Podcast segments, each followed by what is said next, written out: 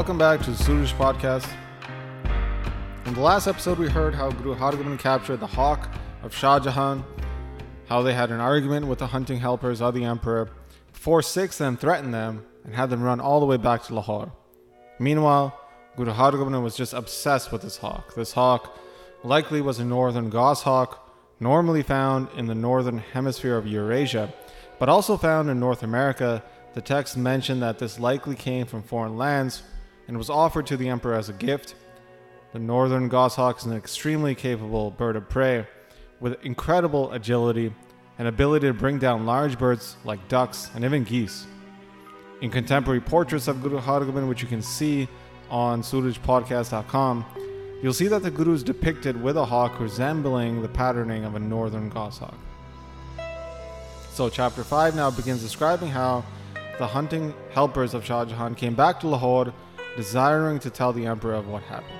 It's as if they were reporting back to the headquarters, alerting the general that their entire army has been decimated. This is how they felt. They stood in front of Shah Jahan, and when Shah Jahan saw them, he asked them, Why are you standing here? How far did the hawk go before you caught it? Did you even catch it, or did it fly off? Why are your faces so sunken in and dirty looking? They heard this and replied back to the emperor. Guru Hargobind had dismounted in that area with his forces. We saw the hawk and the duck fly in their direction. They had a hawk of their own as well, and they let it off against the duck, which brought it down. But at that time, our hawk also went down to the ground too, and they, with great joy, captured our hawk.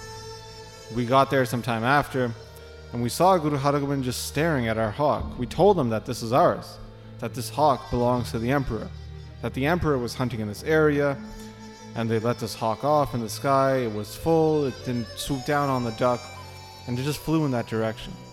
He listened to all of this of what we had to say, and he still didn't give it back to us. He said that he had, with great effort and skill, captured this hawk. We tried to scare him.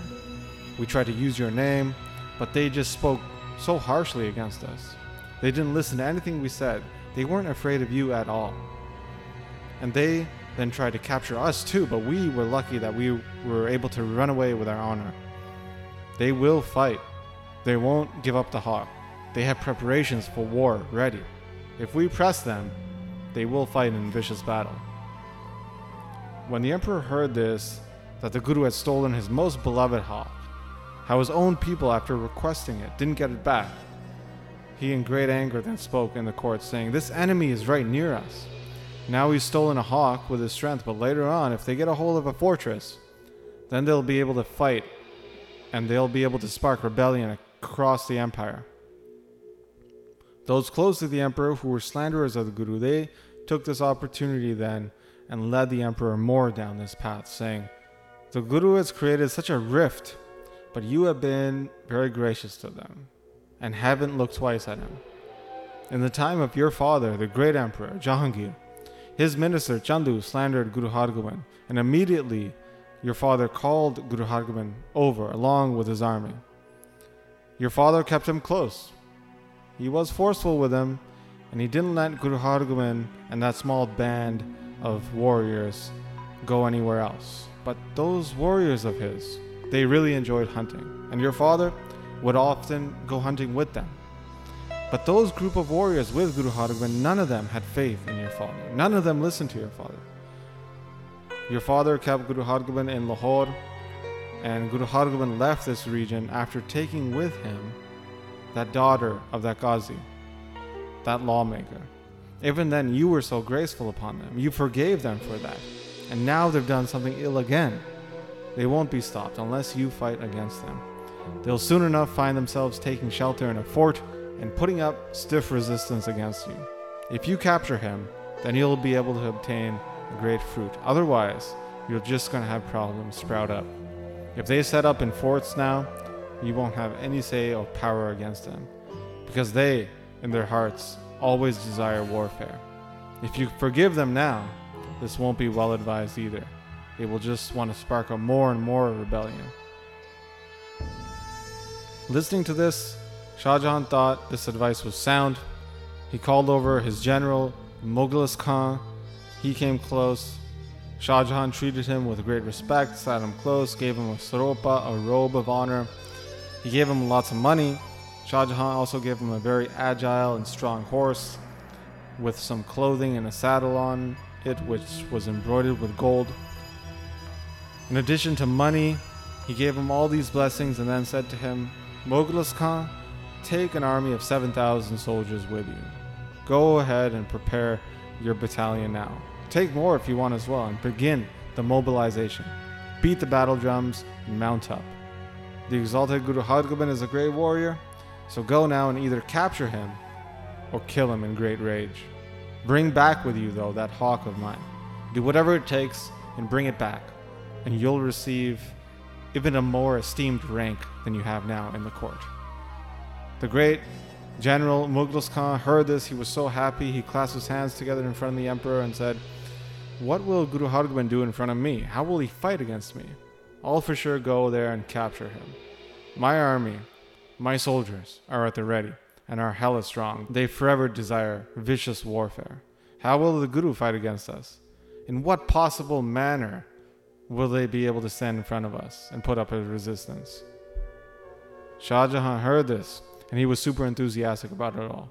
He said in the court, Amazing, amazing. So Mukhlis Khan put on that robe of honor, the sropa. He left the court. He met up with his respective ministers and told them all, go collect your various battalions. Start sounding off the battle drums. Mobilize and excite all the warriors. So Mukhlis Khan, he had his commanders. They all quickly went and got everybody mounted up, strapped up with weapons and all. They had great amounts of kharg swords, rifles, spears, and quivers filled with arrows. They strapped all these weapons on them. They were all supplied with gunpowder and bullets to their heart's content. They had placed other supplies on camels, and in mounting up, a great roar spread over the city of Lahore. The vicious death itself was orchestrating this all out, dragging these soldiers into this conflict as they mounted up on their horses. The Mukhlis Khan then, in great anger, looked towards his vast army. In such arrogance, this idiot, this fool, didn't realize that death was approaching him. When he left his encampment, battle drums were sounding off so loudly. Yet, above his entire army, vultures were flying, circling in the sky. Along the path, there were people crossing, carrying wood over them. The army's horses were sad. They were crying, tears were flowing from their eyes. They wouldn't move forward. They would just, at any chance they get, try to sit down. The warriors had turbans and they were falling off their heads. Jackals were crossing the path, barking, screaming. Deers were also crossing on the wrong side of the path, and crows were making such a horrible, shrieking noise. All of these were inauspicious signs that they saw. Death was approaching them. But they had no idea, and they continued to travel down that path towards Amritsar. The Guru's congregation in Lahore they heard about this and they quickly sent a letter over to Amritsar to give word to the Guru about this. On the letter, it read To the exalted Guru Hargobind, who knows all, but even then, it's our duty, it's our responsibility as your servants to let you know that the Emperor has been angered due to the Hawk situation and is sending a large army towards your direction. They said with great anger that they will either capture you and the Hawk or kill you, and has sent a great minister Mukhlis Khan as a general who has mounted up along with a great army. You are all powerful, O Guru Hargobind. You know all the tactics and strategies. So destroy all these Malish, these barbarians, and obtain victory. Our Dharam, our duty, is to tell you, though, of this news. Thus, we've written this letter. But you are the one to take care of all matters. So the messenger was sent with this letter. He was told to go in great haste very quickly. So, this is what was happening in Lahore. But meanwhile, O saints who are listening to these stories, listen to how Guru Hargobind was hunting and then reached back at their residence in Amritsar. They enjoyed their dinner and then went back to bed. They woke up in the early morning of the next day. They went to the location of Lohgarh Fort, an elevated position about a kilometer west of Darbar Sahib. All around that Lohgarh fort, they had built a wall, some of which was heavily supported and fortified. It was constructed with large timber, built up and fortified to destroy the enemies. Guru Hargobind at that point instructed some of the warriors, a small battalion, to be stationed there. He commanded them to forever remain on guard there. Meanwhile, he came back to the Akal Takht. He's seated there on the throne of the immortal with his warriors around. It looked beautiful, like Indra, the god of heaven, sitting in the court of the heavens, surrounded by the Devtas. Guru Hargobind held court there with his warriors. His warriors who were on guard after capturing the hawk. Guru Hargobind requested his weapons and placed them on an elevated position, lighting incense around them, placing grand garlands of flowers on them, and sprinkling sandalwood with great affection. He held a beautiful whisk, waving it over the weapons. And this is how the Guru worshipped his weapons in great enjoyment and happiness. They were wide, thick swords there, along with vicious arrows and quivers. Very strong and heavy bows were there with thick drawstrings, along with rifles which were dripping in gold. Such was the fantastic play of the drama that the Guru was orchestrating for war in great enjoyment. Meanwhile, Mata Damodari was preparing for the wedding of her daughter, getting all the supplies ready. The dowry, she was collecting great amounts of supplies, beautiful jewelry made from jewelers there in Amritsar. Also, beautiful clothes were being sewn. This is how she was preparing for the wedding, and this is how chapter 5 concludes. In the next episode, we're going to hear how the battle kicks off with Sikh forces putting up a fierce defense at the Lohgarh Fort. So that's where we're going to pick up next time. But as always, I'd like to thank those who have been supporting the podcast through the Mangalachar Patreon page.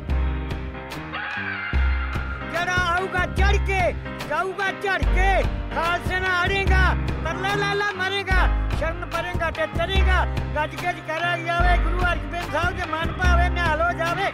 Sat Sri Akal.